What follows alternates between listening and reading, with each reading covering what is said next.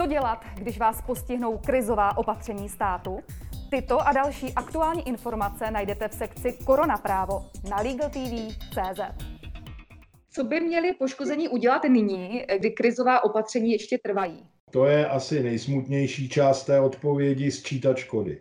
To znamená eh, nejen tedy jak si vnitřně nějakým způsobem kalkulovat, ale zajišťovat si všechny podklady, ze kterých bude zřejmé, jaká škoda jim vlastně vznikla. Tedy primárně dokumenty o tom, například pokud se držíme toho příkladu s obchodníkem, jaké tržby měl do té doby, než byl jeho obchod v důsledku krizového opatření zavřen Teď je jasné, že tedy nemá žádné, to znamená tyto dokumenty, kterými by osvědčil, že je tady tedy patrný rozdíl a tedy vzniklá škoda, plus samozřejmě ty formální dokumenty, to znamená nějaké osvědčení, na jeho základě podniká, živnostenský list a tak dále. Takže tyto základní doklady.